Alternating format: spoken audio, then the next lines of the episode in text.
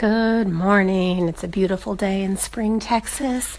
The sky is clear. The sun is going to come out. I'm Fire Ant Lisa. Welcome to my Gulf Coast garden. Today's topic is gardening styles.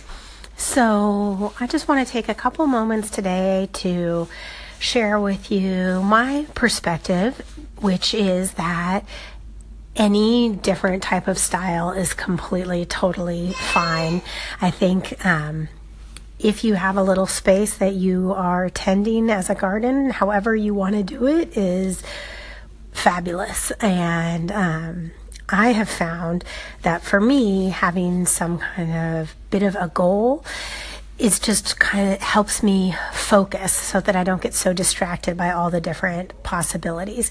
Even though the goal setting can be um, sort of disappointing in and of itself because it means you're choosing something over something else and you just want to have everything. But let's face it, there's a limited amount of space, there's a limited amount of time, and all of those factors need to come together so that you can have success. And that's what I'm all about is finding the right plants that actually will grow and produce. So a big step for me in setting my own goals was to identify this personal goal of growing my own food.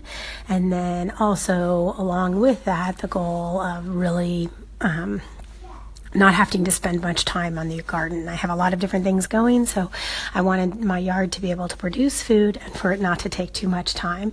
And then on top of that, I need to feel like I'm expressing myself in the garden. So, you know, I don't really follow too many other people's advice. And so I think that that goes for for my advice to you is don't take my advice, but if you're interested in my opinion and you're heading out into the garden, just think about what what do you really want to have happen and focus on that instead of getting distracted into all of the things that might happen. So if it's one type of flower you really want to have success with or one type of food or just one little area that you really want to transform and just take it one step at a time with one thing in mind and bring whatever parts of your personality you want to express to the project and I think you will have a wonderful time in the garden. So, gardening styles, as far as I'm concerned, anything goes. Thanks for listening. This is Fire Ant Lisa, fireaunt.lisa.com. Have a great week.